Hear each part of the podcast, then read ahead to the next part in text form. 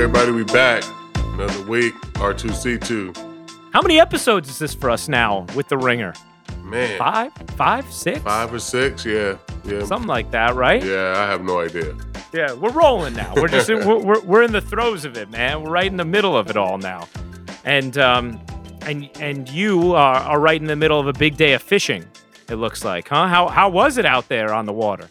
It was good, man. It was good. We had a uh, we had a good time. Uh, got out there and caught some fish, and now we're about to have dinner uh, with with everything that we caught. So, Oh, nice. um, Yeah, What's the best fish to eat that you catch? me. That Yeah. I like Yeah, that you uh, catch. snook. I love catch. I love eating snook. Interesting. It's good. Yeah, What what's it? I, I what's it like? Taste like? How, what would you comp it to?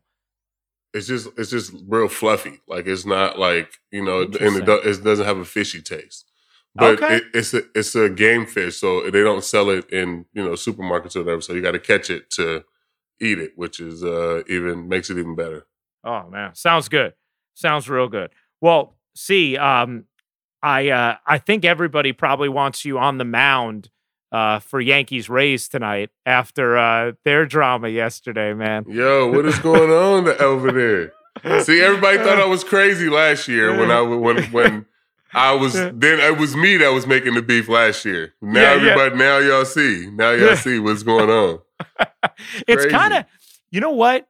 It's kind of um, fun that it's turned into this rivalry because for years it wasn't that. Now it really feels like an intense rivalry between these teams. It, it has been though. Like the Rays have been bringing that energy, but like we just kind of like brush it off. You know what I'm saying? But like I, I knew, I mean, I knew last year they had a they had a really good team. Hmm. You know, it's, you know if if uh they beat Houston in Game Five and we go play Rays in the ALCS, who knows what happens? You know what I'm saying? Like they're, Yeah. they're that good, and I knew that. So that's why like all last year I was bringing that I was bringing that same energy, and then and then they would then they would like back off, like, oh, why is he you know why is he freaking out? Why is he doing this? Why he doing that? Because you motherfuckers keep throwing at us. That's why I see that bullshit. well, that's why it was interesting hear, hear, hearing Kevin Cash as upset as he was Tuesday night after Chapman's pitch because now look, I get I get getting upset at a pitch near the head, especially at 101. I totally get that. But it it sounds a little disingenuous when you kind of have laughed off the way your team has thrown consistently at the Yankees. Yeah, that's what I'm saying. And then they just always say, oh, it slips out. And, you know, we got young pitchers. The thing about the Rays is they young pitchers are fucking polished. They don't bring nobody up that can't throw strikes and have a nasty changeup.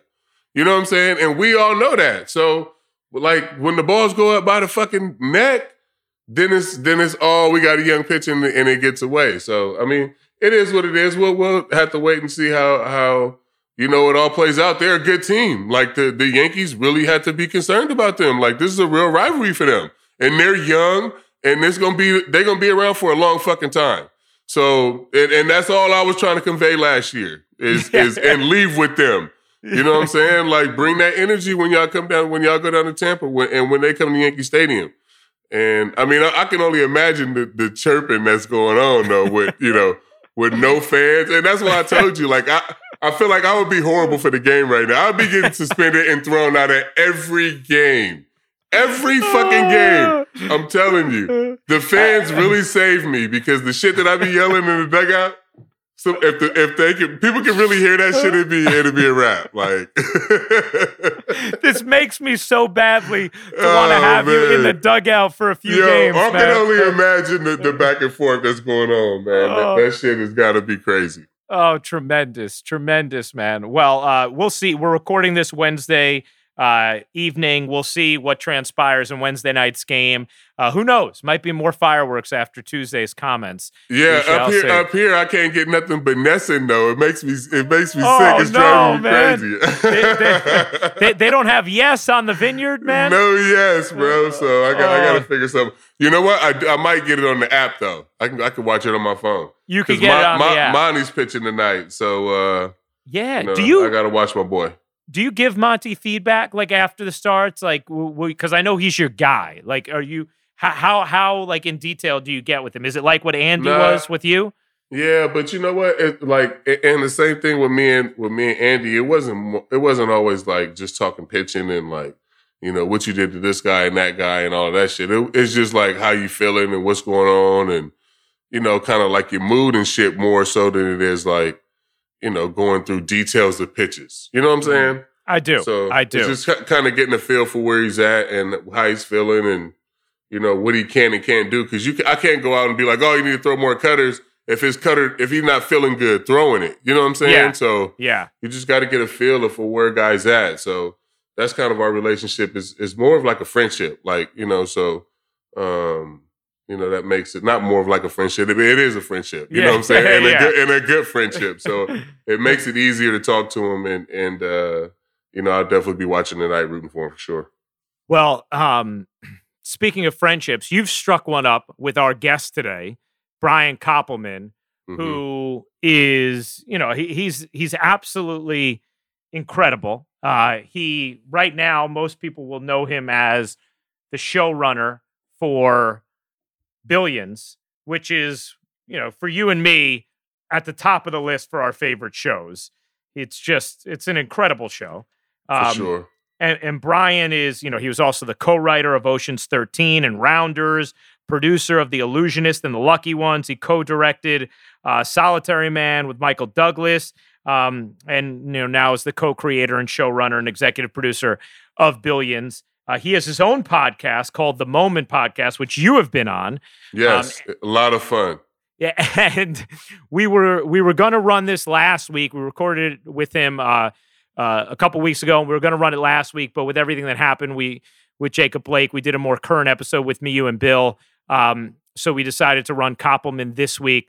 But I mean, I think our audience is going to get a huge kick out of this episode, see, because he, he- Brian is, in addition to being an all world talent in the movie business, he is a phenomenal talker, like truly incredible. yeah he is and he's like a, he's a real like he's an athlete you know what i'm saying like Yeah. he can do a lot of things pretty good like he can shoot and like he can you know he's really good like moving around so uh he's a he's a huge sports fan so it, it makes it fun to talk to him and, he, and he's got a lot of energy and that's why i told you like you know you kept saying we need to get Koppelman on I was like no we need to get him like when we can all be together and like Yeah. shoot and like shoot it like you know because this it'll be a lot of fun to like be in the same room with him because i got a chance to do his podcast uh like the day before covid like right before covid hit hit what was which was the same night we uh shot my billions episode not my billions episode the episode that i was on It's your Um, Billions and- episode. and uh so I, I just knew that you know he'd be a lot of fun as a guest but um you know everything that's going on you know we we still got him you know here uh, on the zoom so he's just he's just as fun so Yeah. And we'll get him in person again after. We ask him all about when is Billions coming back. You guys will want that answer. How's the show going to end? When it will end? We ask him all that. Plus, as C said, he's a huge sports fan and has some amazing stories and insights into that. So, without further ado, here is Brian Koppelman on R2C2. I'm diving right in by showing you this, Brian. Look what I got going today. I got my Royale mug today, my man. You're a good man. We raised a lot of money for the food bank in New York with that and a lot of awareness. You know, I, I, that was a, a great and easy way to uh, get people to, to, to help get people have a sense of community and to do something useful. You know, it started, I was just, all of us were so in the beginning of this isolated, man. And um, it's great to be here with the two of you, by the way. This is super fun for me. CC, you did my podcast. It was a great episode. And then you got the cameo on the show. So I'm thrilled to be here with both you and Ryan. I'm, you know, as you know, long time uh, fan. So Thanks, man. here's what's been going on. Uh, at the beginning of COVID, everybody was so isolated and felt so uh, not only alone, but sort of like lonely and alone. And a friend of mine knew that I had this ritual. You know, when I would have coffee in the morning, I, I made it special. I called it the Royale. And a friend said, Why don't you share the picture and encourage other people to share their pictures as a way so we all feel like we're having coffee together? And so I did it for a while and then I let people just run with it. But then some other friend was like, You should make mugs. And then some other guy said, I'll design the mug. And I realized I could raise money for the food bank if I did that. So we did the mugs, ran it for a little while. I sold thousands of them, you know, raised good dough for the food bank and felt everyone felt like it was a big sort of a, a win. And I was shocked by the way that it brought people together, that it worked Yeah. that way. Yeah, that that's that's a cool thing, and and like we saw each other really right the day before everything shut down, and we didn't know like what was going on, handshaking, like fist bumping, like it was a we- it was such a weird time, you know, shooting the show and doing the podcast. I mean, I'm I'm glad we you know we were able to do everything, but it was just like everything was up in the air at that point. It was so crazy. that was under the wire that we shut down the next day cc you know dave and i that i remember that night walking around that space and uh you know that was a weird night because it was a party scene and and it was march 8th i think and Yeah. because i think we shut down the next day the 9th and or the 10th right in there and i remember walking around thinking because i'd been reading about you know uh anyone who's followed me on twitter knows i put a list up Jan- january 26th of the smartest experts in the world on coronaviruses. We hadn't even like named it COVID yet. Hmm. And uh, because I saw what was happening. So I was tracking it super closely. And I remember that night, I think you and I did fist bump in my office when we just did the podcast. But by the time we were on set that night, everybody was trying to keep their distance and be respectful. Um, and uh, it was great to see you and the commenter together. That was perfect. Yeah, that was awesome. it, it, it it's so it's so wild to think back at that time, Brian. And I actually you were one of my initial primary resources for COVID information. And a lot of the people I ended up following on Twitter were built out of me seeing who you were following. And it's so interesting because I have found, and you know, now I'm back doing play by play and whatever, but for four and a half months, I was basically reading science preprints every day for hours, you know. And so it's funny because I talked to C about T cell immunity like weeks before it came out. And I was like, watch, watch what's going to happen because I was reading all this stuff. But it, it- it's interesting because in a time where social media, I, I think obviously there's so much sludge, right? And there's so much negativity, where it helps is like in this case, scientific information where I don't have to go to any mainstream network, no matter where they lean, to get my science, right? You can go on Twitter, hey, here's a base of experts who really know this stuff and follow them and get real information from them and have a more informed feel, you know? yeah that was uh, because I, I i started reading about uh, all the stuff in early really in december i started reading about it and then in january i started reading more and i realized all right i need to for myself separate the hype from the reality i need to for myself figure out who i can really trust because in all areas of my life and what i do i try to do we all do that right i mean you know you you want to learn to add uh, a pitch to your repertoire you're gonna you're gonna talk to someone who knows how to throw that pitch and knows how to teach it yeah. and you're not just going to pull up some random YouTube video. Hey, CC, there's one question I didn't ask you on the podcast, but I think your listeners want to know the answer to this. And um, Uh-huh. But it's a, a, a base, really a baseball question. I was because I, I was listening the other day to um, Boris Becker and Andre Agassi talking, and and Becker said that years late he could never understand how Andre knew when he was going to hit to the ad court to the hit a serve outside versus a serve inside. And Andre said, I waited till Becker re- retired. I was never going to say it, but he did something different with his tongue. When he was going to hit it outside, he would have it's an amazing interview. Agassi goes, I mm-hmm. realized he would stick his tongue slightly out when he was going to serve wide.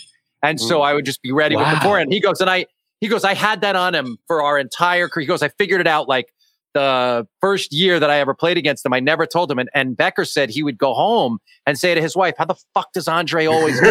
I can't get it served by Andre. So, CC, do you ever pick shit up like that on a batter where you know what they're looking for? Do batters look for shit like that on pitchers? Yeah, batters do, but it's more so where hitters know, like if you're tipping your pitch, it's almost like tipping your pitch. So if I do something, so if I do, so if I have my glove like this on a fastball and it turns just this much on a cutter or a slider, like guys will pick that up. Guys like Carlos Beltran, um, when I played with him, like I would do that. So like on my cutter, my my glove would be like this, and on my fastball would be straight up like that. And he he picked it up right away, and little stuff like that. So you play with certain guys that have that high baseball IQ that can tell you like, or guys that you played against, you know, in the in the division, and they'll tell you once they get on your team, like, hey, you're doing this, you're doing that. So it's more so the hitters know what we're doing. It's it's it's, it's basically tipping your pitches. You know, that's that's what Andre had on him. Do coaches look for like do coaches on your team look for that stuff to to say, hey, CC, watch it when you're throwing a, a curveball, you're doing this. When you're throwing a cutter, you're doing that. You know what? It's always one coach. So like uh, for a long time, um, when I was a Yankee, it was Tony Pena. Tony Pena was quick with pick, uh, picking up tips, and after that, it would. So after that, it was Marcus.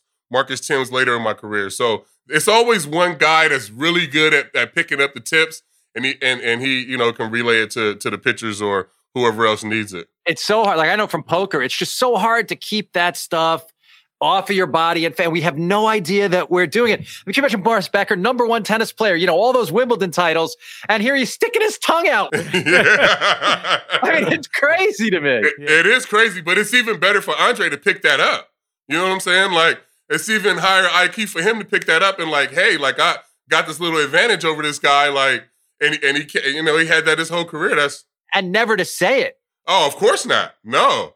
Keep it. And I'm saying not tell any other player in the locker room. I mean, that's hard. Like you think, of course, but that's like I know from poker, if I picked up a really bad tell on someone and my friend, I would be tempted to be like, hey, every time Andy um, has a hand, you know, he lifts his card slightly, but like to to just keep it to yourself for like those guys played against each other for like 12 years. Yeah. yeah. That's so deep. The better you keep it to yourself, the the less chance the guy has of getting it. You know what I'm saying? Like so if I if I'm playing against Detroit and I'm tipping my pitches and they have somebody that comes over to our team, you know, it's up to him to tell me. Or or if he doesn't, then I'll never know. You know what I'm mm-hmm. saying? So it's it's crazy. Do you look for that on your own? Like when you're when you're watching film, do you try to see if you're tipping or do you can't see yourself that way?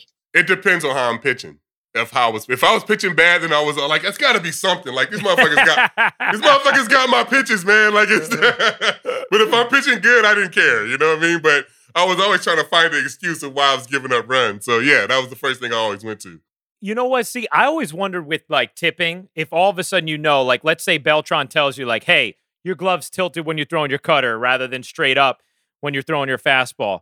Like, how much harder is it then to just perform? Like, because now you're on the mound. Are you thinking about this? Like, how easy is it to all of a sudden, you know, readjust it to muscle memory rather than have it distracting from you just being inside the performance? When it's something small like that, like with me, it was before my my delivery started. It made it easy. Like I just, mm. you know, just make sure that I have it up. But if it's something, if it's a tip within your delivery, mm. like say hmm. you're not hiding the ball or you know, something's happening different when you bring the ball out of your glove, that can be a little harder because then you're changing your mechanics. Like for me, it was just this to this, you know, like that's pretty simple. And I always try to keep like a real stiff glove. So I would always use like a glove for like three or four starts and then throw it out because I, I didn't want my, my glove to move when I grabbed my changeup. Like I always felt like guys can see your glove moving when you're trying to grab different pitches. So I would always try to keep it as still as possible, but it would just be turned like this every now and again. So it wasn't like within my mechanics. It was just something quick that I could fix. But if it's something that's in your mechanics, like when when uh Randy Johnson was tipping his pitches, what he was doing, like yeah, trying to change his mechanics, that that makes it hard.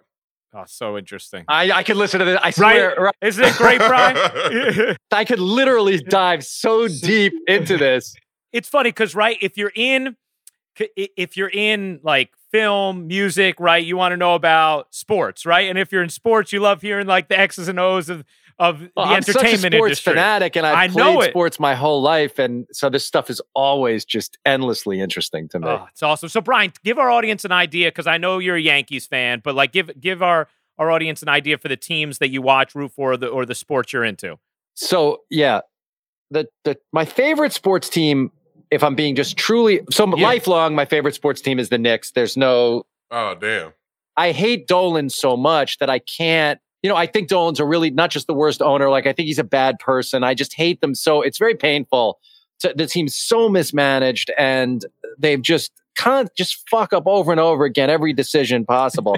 so I'm a huge basketball fan, right? Come I, to Brooklyn, Bry. We could we'll take you in Brooklyn, bro. I know, and I love I like Sean Marks and I like yeah. Rich Cow who works yeah. with Joe. I'm I'm I'm pretty hip to the whole Nets situation, and I'll be at some Nets games this year. Nice. I've heard some great rumblings about the future there, and it's uh, all exciting stuff. I'm friends with some NBA ball players. I have some idea who might be going. Does it rhyme with Lopovich? a lot of interesting, interesting stuff that I've I've heard, Yeah. and uh, uh, so I, I I'm into. So I love the I love the Knicks, uh, but Tiger Woods is my favorite sports team.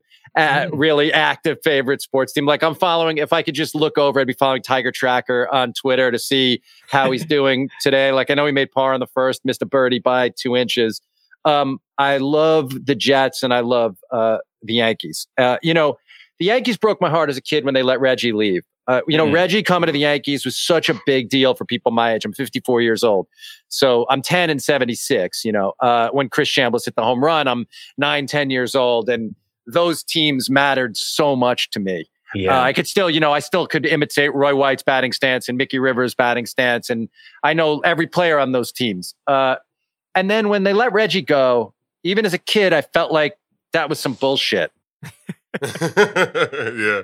Yeah. Uh, how do you let this guy? He hit. The, I was at the game where he hit the three home runs. My dad. Oh, took wow. that. Oh wow. Oh, that's awesome. Yeah, you can see us on the highlights. Um, I'm on the first base side. I'm wearing a big, huge down jacket, like orange.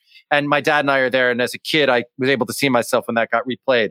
Um, so I, I was at that game. And then when they let him go, I became a Mets fan. For like the second they let him go, I was like, fuck that, I'm a Mets fan, which was not bad because I got to ride that through college when they won in 86. But the, but the Yankees, the Yankees are like Darth, Darth Vader. Uh, they're like the dark side of the force, and they eventually just bring you back. You know, you can't really avoid the the Yankees. So uh, I I dig the Yankees too. Um, I'm not really a hockey fan. Like I can root for either New York team, and I don't hate the Giants. I can root for the Giants even though I'm a Jets fan. You know, I'm lucky that I've had the Yankees because at least it's one winning team. All my other teams, I mean not Tiger, but all the other like teams are losing teams. And I'm a huge tennis fan too. Like I watch a ton of tennis. I play a ton of tennis, and um, I think that tennis is such an incredibly like in America we think of it as uh, an effete sport. We think of it as a sport that is like played by only upper class people or something like that. But what a hard game! It's got all the hard parts of all the other sports. The ball's moving so fast, but when you serve, it's not moving, and and you have to generate, and so it's mentally very difficult game. And you have to have incredible. CC, do you play at all? I want to try to get into it. I just joined my country club over here, so I want to try to get playing. I don't know if I can, if my knees can handle it though. I'm a little nervous. I think you'd be you'll be fine. Uh, uh, Steve, I know Steve Nash took it up three, four. You've talked about it a bunch, three, four years ago, and uh, he says he's pretty good already. He's playing like five days a week. I think I think I, I think I'm gonna have to serve right-handed, which I know I can do, but um, I think For your shoulder, yeah, for my shoulder. Which I mean, but I'm but my my this one's stronger anyway, so I'll be fine. how do you do? You shoot a basketball, right or left? Both. But I mean, if I was going to shoot deep, it would be lefty. But if you a ten like a ten foot turnaround, can you shoot with your right hand? Yeah, I'm super weird. Like like I can. I mean, I like I right right-handed, eat right-handed, kick right-footed. Around the basket, I can pretty much do everything with both hands. If I get deeper out, then I have to shoot left-handed. But about ten feet, I can shoot right-handed for You- sure. You, got to see Brian on the group chat. Uh, I don't know what it was, maybe a year ago, maybe it was like eight months ago. C was sending us highlights of of his high school hoops coverage, man.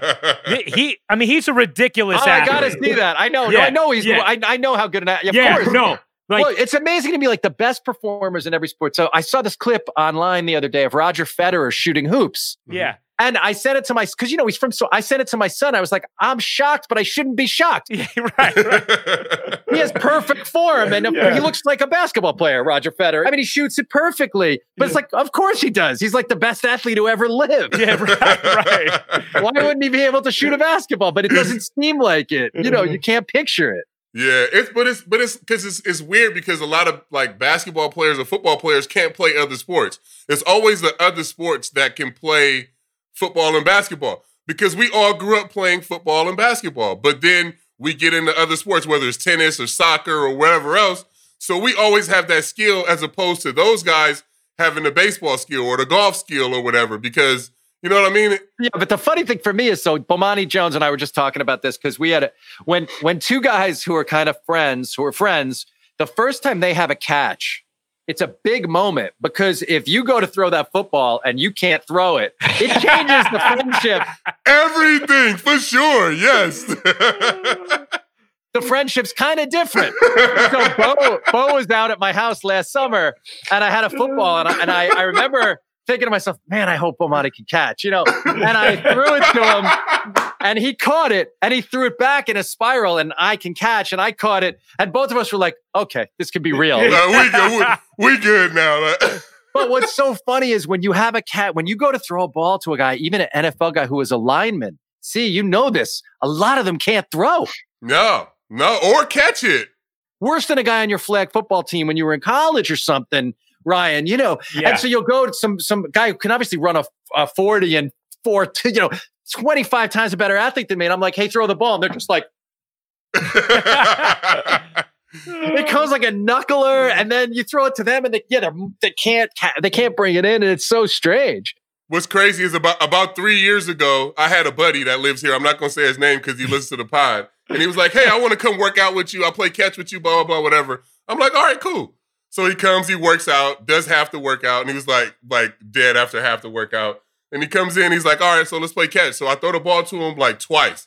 The first one went right by his head, and the second one he barely caught. So then I go out, I get my 13. My son was 13 at the time. I was like, "Fuck this!" Like I'm gonna go play catch with like Lil C. He comes in, plays perfect catch with me, and then No, it's since- you have to know, like you have to know your. Like I did it. I did it for JJ last year. I, I said to JJ, "I'd love to go do when you do your shooting workout. Can I come rebound for you?" And mm. I took it so fucking seriously, man. yeah.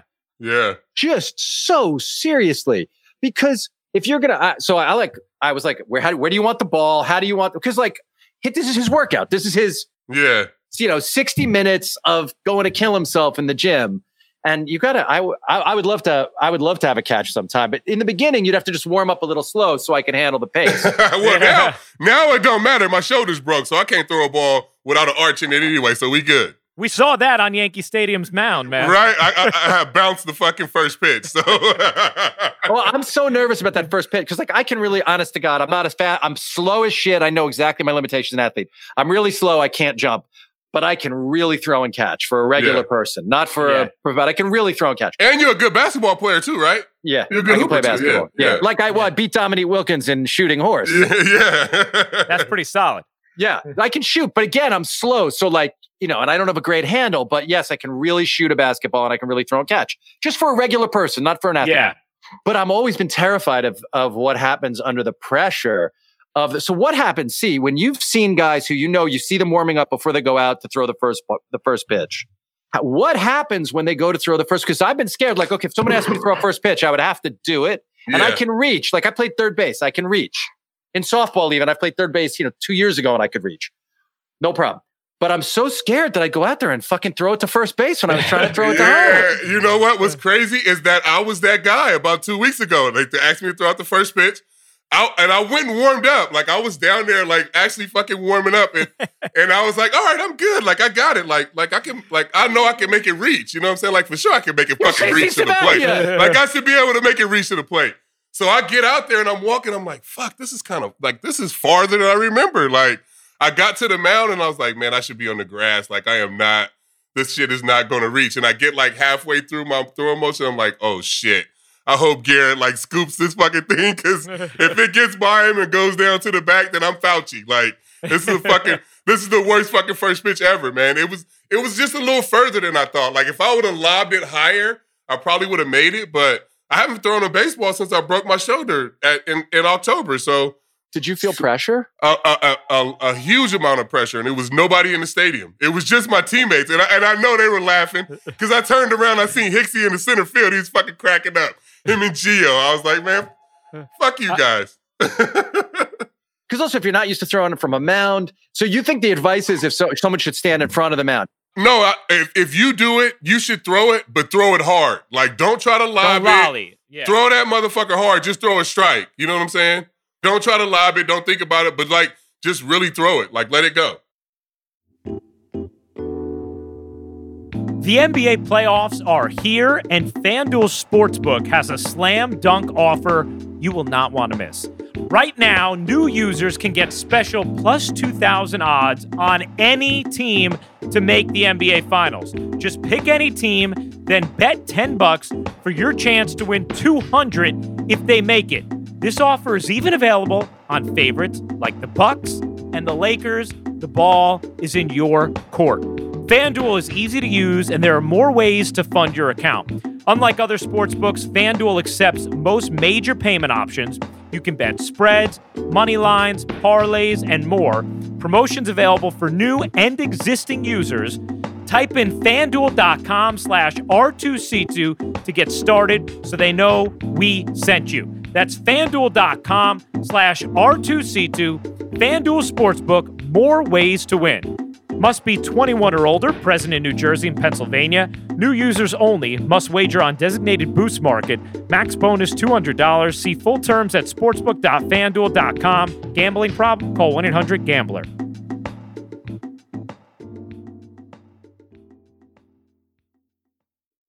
Brian, I got to ask because we're talking kind of about like some, you know, sort of like some intrinsic skills, personality dynamics in, in different fields. I've always wondered this when you when you deal with actors, right?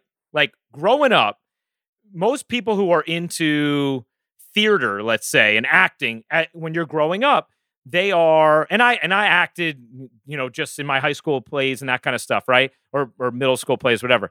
But like most people who are really into it growing up, like they're they're not necessarily the cool kids in school, right? Like they're a little bit more, I don't know what you want to say. They're they're a little bit more niche in their like in their friendship dynamics. They're their cliques, whatever.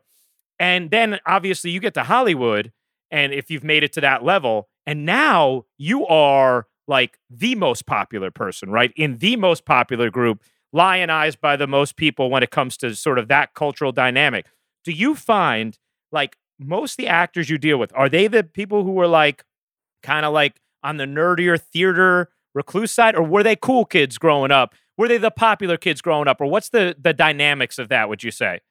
It's funny. I think it applies to the people I write about more, the hedge fund guys, right? Who mm. who have become now at the center of the world, but were a largely nerdier people or people who didn't have the best social skills. Some of them. I mean, then there's someone like Marc Lasry, who obviously always was able to get along with people because his incredible skill is the way he can bond with people. Um, no, but but remember, theater people um, have their own group. So yeah. they're not really outcasts. They no. we we find our you know, I remember my junior year. I was so I was on the basketball team and uh, the junior year I made varsity and and had to decide between they picked one junior got to direct what was called the junior musical. And it was something, you know, your whole life, if you were in theater and my, you know, your kid, you were like, well, someday I want to direct the junior musical if they pick me. And I got picked to direct the junior musical, but I also made varsity and we were, uh, senior year, we finished eighth in the state for private schools. So it was a good team and I was not going to play a lot. Like I would have been the 12th man or the 11th man on the team. And I had to make that decision. Mm. And I decided to direct the play. I got offered to direct the play and I was like, well, and the coach said, you know, you might not make the varsity in 12th. There's no, you know, if you make varsity 11th, you're on the team in 12th grade. If you choose not to play in 11th grade, there's just why put you on the team? I'm probably going to give the spot to someone who's going to grow into it because you're not going to play a lot. So why would I put you on the team? You know, but I picked the play, and, which is to say that I was somehow in between both of those worlds. Yeah. Um, and, you know, I played a couple of varsity sports and I was in every play. Uh, and uh, so you felt yourself tied to it. Like I think artists are outsiders, even though. So I would say this: I was never one of the the kids who was in the group of kids who were on the sports teams. I played on the teams. I played ball with everybody, but that was not my crew. My crew was the theater people. Mm. My crew was the people who were into music and art. I just happened to be a decent enough athlete that I could play, but that wasn't those that's not where I live. Yeah, if yeah, that makes yeah, sense. Yeah, it, it, protected me in some degree because like I could, you know, like I could go and play. I was okay. You know what I mean? Yeah. For a lot of kids, when you're very young, it's brutal if you can't. But my dad was a my dad wanted to be a was supposed to be a gym teacher, so I was lucky in that I grew up with somebody who just was he pitched. My dad pitched in the army in this Coast oh, Guard. Oh, wow. oh that's awesome. So my yeah, my dad had a really good sinker. He had a great sinker. And so I was catching for him as a kid, and and and he taught me to. I was not a good enough pitcher. Like I remember getting, I remember getting wrecked when I was 11 years old and realizing like mentally this is bad for me because I was a pitcher. I was decent control, but I could not. I just couldn't throw hard enough. And I mean, I remember this little kid just taking me, just fully, just crushing a ball, and just that feeling of standing on the mound when um, everybody's just, you know, the kid hits a home run and you just feel like such a dick. yeah, I've, I've, had that feeling. Trust me.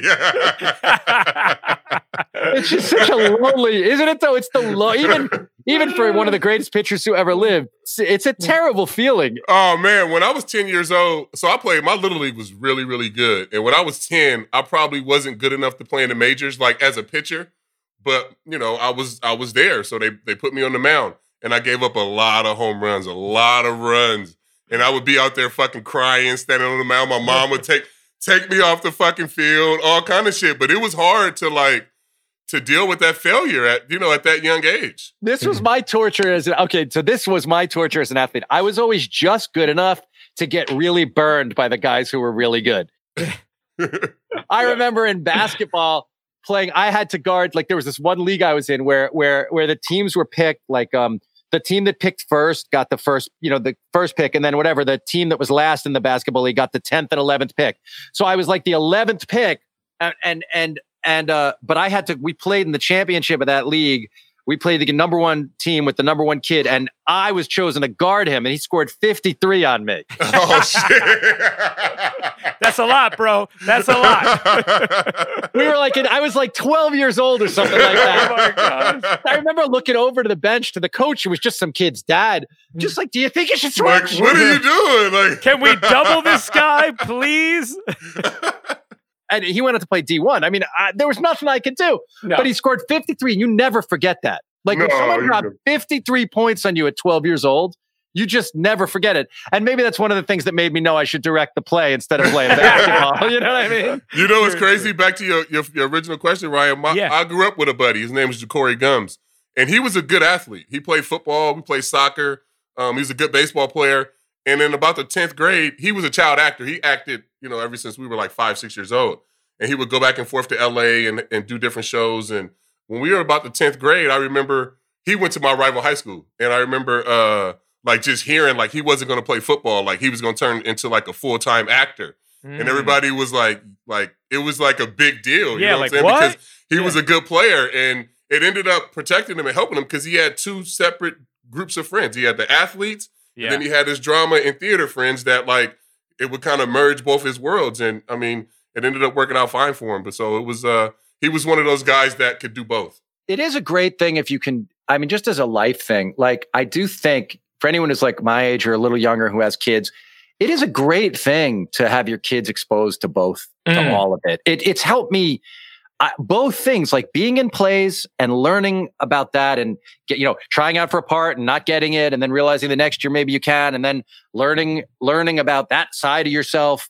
And then the things you get out of like I haven't spoken to the guy like in, in like the guys on the tennis team where we were like if I see those guys, even I played basketball with, like you have these these connections to people from both of these worlds. You know, the people I did plays with, I I am so bonded with them. And mm. still, if I see someone like that, it's like there's a real connection of like as a kid doing something together that's hard and that has pressure attached to it. Cause you know, that Friday night comes, you got to put that fucking play on. Hell yeah, yeah man. Yeah.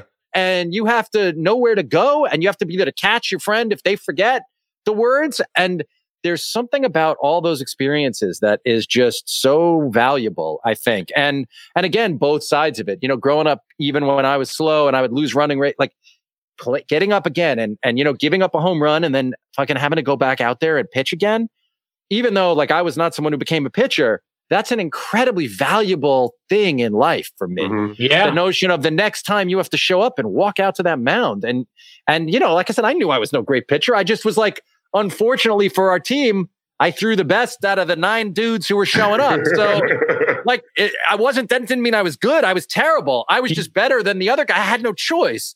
And you know, I had to show up and try again. And that is a really valuable lesson for life. You you sure. you know what's interesting about that, Brian? Like I always when I talk about like preparation for broadcasts and because like you know on a most um on the most general uh you know description you could give if you talk about like what's key for play by play right or for broadcasting you'd say well you have to be prepared first and foremost and and the the analogy I always use when it comes to like speech giving is like acting in a play. Like you wouldn't get on the stage and not know your lines, you know? It's about figuring out how you do that without it sounding rehearsed even though you have, right?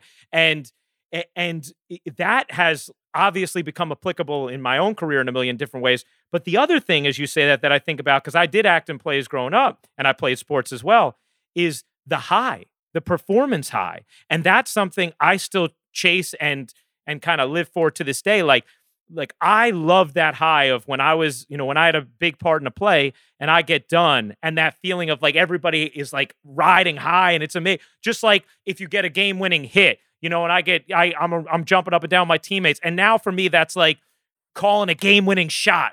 And then you're with your crew like, oh, we nailed it. And there is a very unique element to live performance that threads throughout all these careers, right? No matter what actual sect it's in. CC, you must relate to that completely. Yeah, for sure. And I have, uh, you know, my 14 year old. She is an actress. She's an actress. She plays and plays, and she plays basketball. And yeah. I was asking her, like, what does she jo- enjoy more? And she said, both. They both bring me, you know, the same type of enjoyment. And she goes to French Woods in the summer, which is a uh, Broadway camp, but she does basketball in, in her in her uh, extra time. You know what I'm saying? Like when she's at camp, she signs up to play basketball in her extra time when she's not doing the play. So she does both and she loves both and it keeps her keeps her keeps her going. I went yeah. to a camp like that in Canada called Manitowoc, where we had we could you could have you could pick two things, and I picked basketball. I, I was basketball and theater, right? You could do both of those things, and then I did tennis too. You could do all that, and it's still that that thing you're talking about is it's still like um the feeling of pressure. A certain kind of pressure that you have to uh, rise to. Like, I still love if I'm in a competitive tennis match. Yeah. I have to hit a hard second serve because it's still fucking hard to do. Yeah. It's still fucking hard to hit the serve in the box, even though it doesn't matter, right? I, I win, I lose. There's no stakes to it at all. but somehow you start to get, uh, you start to get a little bit tight and you, you feel like, oh, why am I, I'm feeling tight. Okay. Well, I got to keep my wrist moving through the serve and I got to really figure out how to hit this kick serve in the box. And like that feeling, whether you get it right or you get it wrong, you learn something about yourself and you challenge yourself and I agree with you, man. You get high. There's a certain kind of high you get yeah. out of out of engaging and trying to make yourself better. You know what's crazy is that I, I like I, am starting to play golf and I want to play tennis. I want to get into other things when I'm done, but I don't want that pressure. Like I don't want to feel that because ser- no, seriously though, like I yeah. felt that from the time I was eight years old until the time I was 39. Yeah, you know what I'm saying. So I'm not chasing that like let me give you one piece of advice. Don't pick up the golf clubs ever again. There's no avoiding it at golf. Oh my God. Golf, I hate it because golf is so. It's so hard. It's so hard. It's so hard. If you didn't take up golf as a kid, I, I have a couple friends who are great who didn't, but mostly you got to take it up as a kid. Oh, and that's the man. thing. That's my big advantage in tennis is like, I just have played it my entire life. So even if I suck on a day, I still know how to play. Golf is mm. totally different. Yeah. So hard. I love golf, but it is just impossible. And golf is just like pitching. It's one pitch at a time, one swing at a time. You on to the next. Like it's just it's In literally head, the right? same. Yeah, it's the yeah. same fucking mental yeah. as pitching, and I fucking hate it. No, but you're gonna get great at it because you're one of the great athletes in the world. And then the problem is, the have you? What's your best score you've ever shot? Ninety four. Right. So when you're going to be at a place where you're going to be able to get, like, let's say you could break 80, break 40 on a nine, which mm-hmm. is going to happen really soon for you. When you're standing over a six footer to shoot 39, because I've been in that spot and I've That's... done it, but it took me like six times to do it. of like having a four footer to, yeah. you can't believe. I don't, did you guys watch the U.S. Amateur I didn't watch it the other day, but I do like golf and watch it. Yeah. yeah. The U.S. Amateur, which is yeah. the, these kids, you know, they just, they're all yeah. they want since they're two is to. F- so this kid has a, a two footer to go up two with three holes to m- remaining after they've played 30, you know, they played 36. And he fucking jacked a two footer. He missed a two footer. oh, man. Ah. I felt so, he won. He got it together and won but he missed a two footer and like you just I crumbled up into a ball for this poor kid, man. Yeah. But then it, you know what that felt like, CC, right? Hell yeah. Oh, how am I going to get the club back even? But even like at, at that young, like it, it being on TV, like, I mean, we failed, you know, you talk about giving up home runs at 11 in the Little League. Nobody's seen that shit. I gave mm. up a million home runs when I was 10. Nobody's seen it. But if it was on TV it's hard to come back from that. You know, missing big free throws in the NCAA tournament, or you know, when you're that Yeah. young and you have a, a like a when you when you when you mess up like that when you're that young, it's really extremely hard to come back from when you're in your teens for sure. I Oh. agree. I think it's I, I just you just feel but that's the problem with golf. Like I can so remember two footers I've missed in golf, even though I could make a hundred two footers right now. If I went to a putting green, like there's not even hard, there's nothing hard about it except it's hard when you want to shoot 39. Yeah, yeah, yeah, yeah. Right now it's in your head. Now it's really hard to not have your fucking thing get yippy, man. It's hard. Brian, w- I gotta we gotta ask you some billions things because it's the it's the best show on TV. I mean, it really it is. It, Thank it- it- Brian, it's un but every single episode you guys pay off. It's it's ridiculous. I always say like I- I- I've never seen a TV show deliver so consistently. Like i- episode in, episode out. You guys got through half your season essentially this year, right? So how so right now, you know, we're, recording this in, you know, the third week of August. Where where are you guys at with when you can continue, how you continue? What does that landscape look like right now? Ryan, we don't we just don't know. We've written the end of the season's written. Yeah. We're already writing season 6 now. We do Zoom, our writers room is on Zoom, you know, like this. And and and um we can't go back until we understand how to go back. Yeah. We're all working really hard to get our arms around it and figure it out. We all want to be shooting the show. And we'll shoot the show as soon as we possibly can. I don't want to um I don't even want to say anything because I have no idea what's possible. I'm really interested to see how it works out on shows that are shooting now, things Yeah. that have started, however they've been able to. But we're all talking. We're talking to the network every day. We're talking to our producing partners every day. We're talking to the cast, and we're all trying to figure it out. It's very, fr- you know, look, I, I have a couple things to say about it. Uh, It, obviously, it's frustrating. We want to deliver the show to our audience. We've written it, so we really just want to just put it on its feet and shoot it. Uh, but the health and safety of our cast and crew is so important to us. Also, I'm in such a privileged position, right? My I'm able to make the show that I dreamed of making. I have a had a long career. I'm not under tremendous financial strain right now. So my pro I mean, I don't I can't whine about this compared to the way most of America has to deal with this. I'm in a pretty good spot. Yeah. I, I, you know, a friend of mine called me yesterday and was yelling at me like, "I don't fucking, I want your show. I need your show." And I, I, and he wasn't joking around. He was serious. And I understand it. I do know, like, when my favorite shows aren't on, how much I want to see them. And I, I actually do understand that for an hour on a Sunday night, you can watch Billions and be completely diverted from your life. And I'm my wife.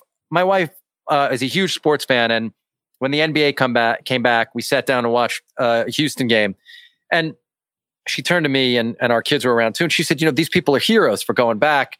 And at first, I was like, "Well, I don't know about heroes. They're getting," and then I thought about it for two seconds, and I was like, "No, it is fucking heroic. They're they're going back because they're getting paid, and it's what they love to do. But also, man, that really is a gift to us. It's a huge gift to be able to watch Luka Doncic right now. It's a Oh. huge, it's a huge gift to be able to watch James Harden right now. For me, uh, that's a huge gift, and uh, I really, uh, and it's amazing to me because James Harden has now made me like Russell Westbrook, who I always hated, Why? because he only, to me, he's only after him. He's only out for himself, Russell Westbrook, and I've just always thought he only wanted more for Russ. Like, I think he's why they had to break that thing up with the three guys, and and but but I've watched what he's done with Harden, and I've come to see that maybe he felt he had to do that in Oklahoma City, and that because with James Harden, he's not hogging the ball. Russell Westbrook, he's he's he's contributing. You you mm-hmm. always were sympathetic to him, CC.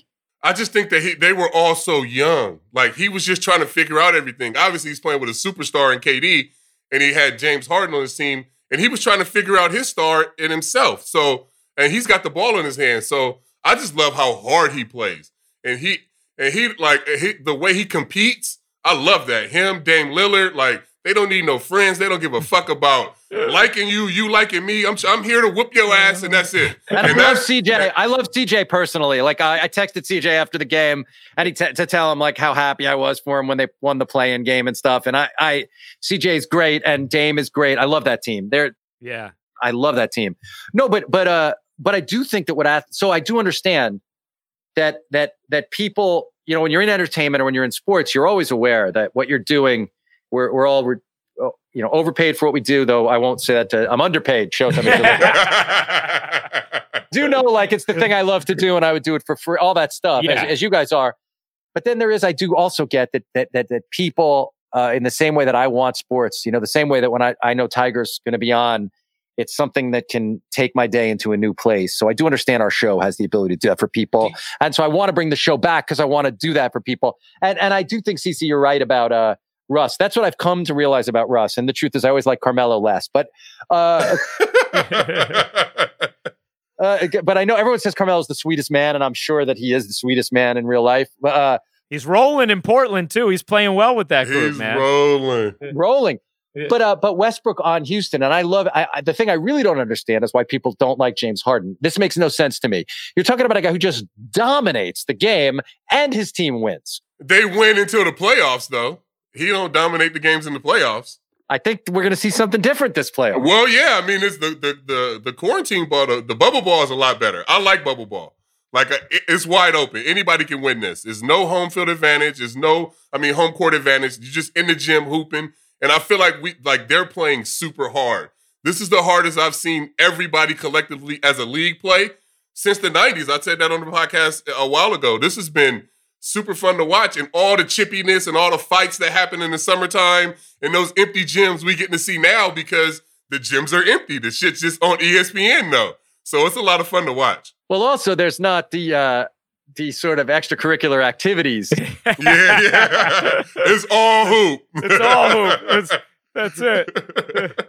But I do understand, Ryan, why people Yeah. want the show, and I want to deliver the show for people. David Levien, my partner, and I really want to deliver the show. Brian, do you guys go as far as to say, like, I mean, one of the guys uh, somehow, th- I don't know if you follow him too, but one of the guys who, because I will sometimes cross reference, all right, is this person who's on COVID? Is this someone who Brian follows? Okay, I, I, they get a little more verification from me then. But Michael Mina is a guy who's tweeted out a ton of stuff about rapid tests.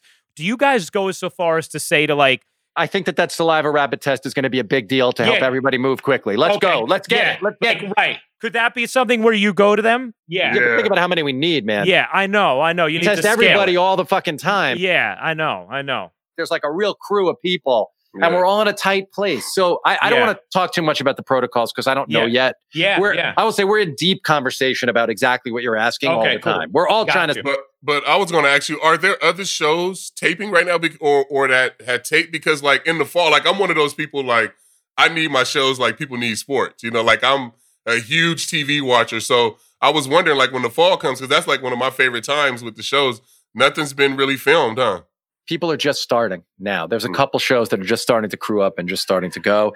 And we'll have to see if they my hope is that all the protocols will show us the way to go. That like this next month of people starting will give us a um, a roadmap of how to make it of how to make it work. I mean, you know, we we just have to um make sure that everybody's going to be okay. Well, it's weird, right? That baseball was so fucked up and basketball worked, and it's because of the way they bubbled, probably. Yeah. It's the bubble. No, not probably. One thousand percent because of their bubble. Yeah. A- a- And, I also wonder, Bry, like you guys are used to a certain cadence to your timing of shooting, right? Your actors and actresses, they have other things that they're maybe committed to, obligated to. I- mean, Well, the show comes first. I mean, the show comes for, for you know. They, Okay, good, If they're good. regulars on the show, no, we'll they come first. we'll be able to coordinate and organize Okay. shooting the show when it's time to shoot the show. But yeah, man, it's really frustrating. I mean, it's Yeah. yes, you're right. You're in the rhythm of a season, and you like a season of sports, and yeah. you know, okay, this is our time that we're woodshedding and writing, and now we're in the thing, and we're working 18 hours a day. We're writing and shooting and editing, and I mean, for me and Dave, you know, we're doing all that stuff. We're, we're I mean, CC came and visited us where we edit, and, and you know, that's why writing room is there, and our editing room is there, and then at night we're going to shoot, uh, or the you know, then we're leaving there to shoot, then we're coming back, and that um, talk about adrenaline. I mean, that's a fully adrenalized six months for me that I don't, I'm not able to access right now. You know, one of the coolest things about your show, I think, for New Yorkers is you guys and and you you broaden it beyond New York, but there are very specific like New York spots or or you know moments, events, underground things that you guys reference or give love to, show love to. And I've always wondered like how do you determine kind of like, oh yeah, we know that this sort of, you know, sort of hidden New York gem is something that's going to like connect with the audience like or or this is one that our show is the right show to to kind of pop or give love to Pure instinct, man. That's just like I'm doing it for me. Me and Dave are doing it for the two of us. Mm. And if we dig it, then Ryan and CC are going to dig it. I mean, that's basically the way that I think about it. I, I, you know, I'm not, I'm never calculating it. There's no way to do it. You know, honestly, how do you know when to throw a curveball? You just sort of know when to throw a curveball, right? I mean, Earl Monroe just sort of knew when he should back someone down and spin or not. Like, it's just what you, I've been doing this a long time. Mm. You know, I made my first movie, Dave and I did when we were 30 years old and fucking 1996, 97. So like it's a long time at trying to figure out when to throw the two seamer. So you sort of just know at a certain point. Yeah. And then also you got to be just satisfied that it's for yourself so that you're making the show you want to watch. And then the fact that other people want to watch it is a great bonus. You know, like our first movie wasn't that popular at the time. But then over time, all these people decided it was. Was Rounders your ever. first? Yeah, yeah, which is an, one of my top ten favorite movies of all time. But at first, it wasn't, and then now everybody loves that movie because, and I know it was the same thing. We just made a movie. Dave and I just wrote a movie that we wanted to see, and and. Yeah. That kind of confidence in an artist comes over time, or you decide at the beginning you're going to do that, and then I think some people try to guess the market, but I, that's not our expertise. And I think part of it is, you know, I'm making something with my lifelong best friend. Dave is my lifelong best friend and we're just trying to make each other laugh or amuse each other and yeah. and maybe if you're i was alone i wouldn't have the freedom or the confidence but i know if i dig in and dave digs it there's a really good chance that other people are going to dig it and and if not at least we'll look at each other like well we did our thing you know and and we got to do our thing that's the part that you can't really explain ryan and it, yeah. it, that's the part that's just like luckily enough the thing that's inside me when i express it is over now, I know this because it's long, over 20 something years. If David and I have a thing we feel like we want to express, there's a group of people who want to hear it for whatever reason. That's just yeah. like, yeah. that's my, what I am as an artist. I, yeah. That's lucky, but that's true. It just turns out that other people feel what I feel. It could have not been that way. I just yeah. got lucky in that way. When you're looking at the show, do you look ahead and already know how the show ends and how many seasons it's going to be? Yeah, but I'm not sticking my tongue out so you could figure out what Because if you give me any kind of hint, I can figure that shit out, especially for a TV show. yeah, but okay, so you you already know it doesn't like it's not evolving um, necessarily. Like you're getting to a place, and you know, like let's say Showtime says, Brian, the show is it's it's too much of a hit. We don't want to go away. Here's a blank check. You still know, no, this is when the show ends, and this is how it ends. Did you just say blank check? we can we can write this show forever. You got a blank yeah, yeah. check. Sorry, I thought I just heard the words blank check. like, I mean, I think you guys do see that De La Hoya is fighting again at 48. He yeah. came back. You think he's fighting again because he suddenly has the urge to get in the ring? That's a great point. Okay. He finally so, knows how to really land the jab. Oh, so there's man. some creative flexibility in the future. Fuck yes.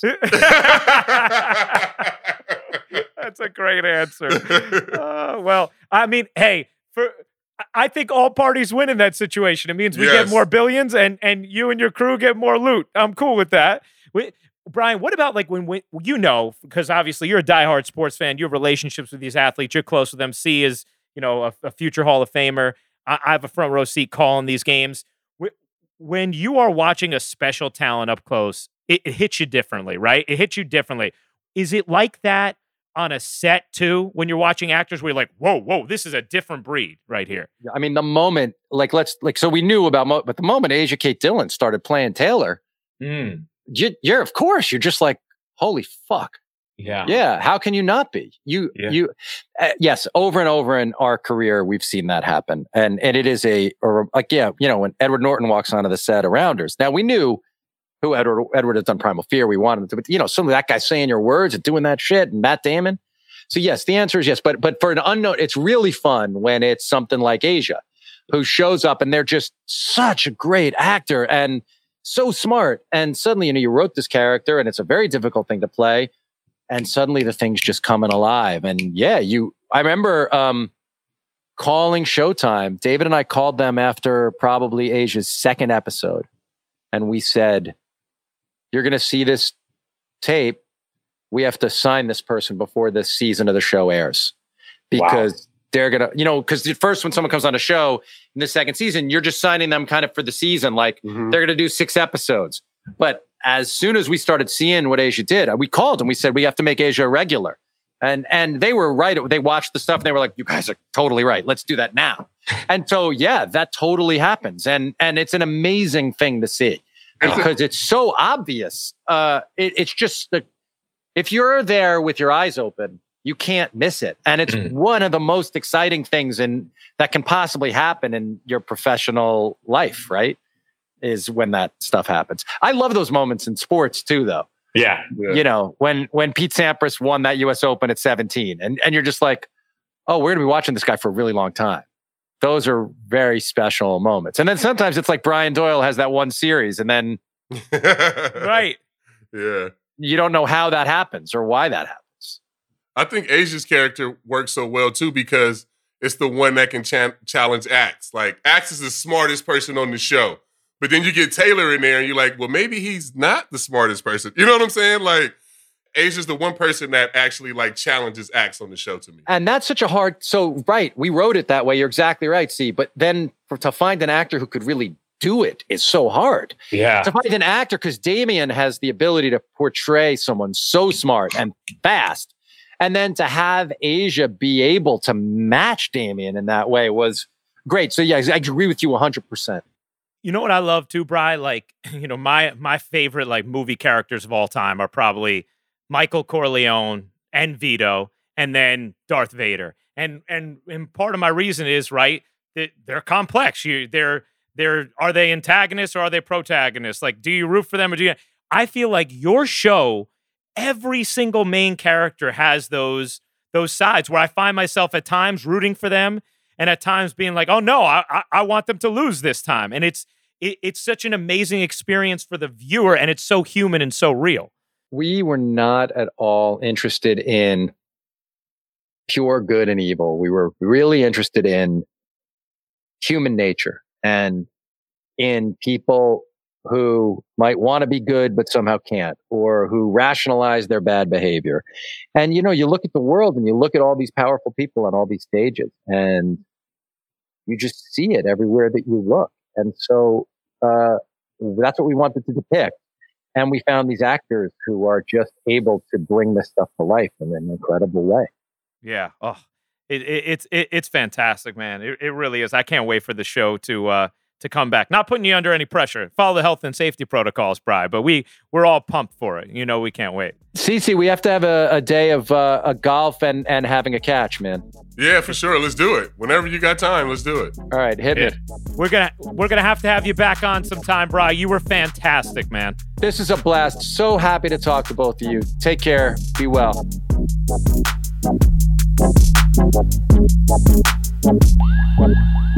Well, Brian was fantastic, man. I, I, I I, told listen you. to him all day. Yeah, All you, you day, were right. bro. Yeah. I told you two more hours. You know what I'm saying? hey man, we we got to get him back soon. We do, and he, you know, he he sounds like he knows when billions is gonna end, but if that money comes, he's gonna keep the show going.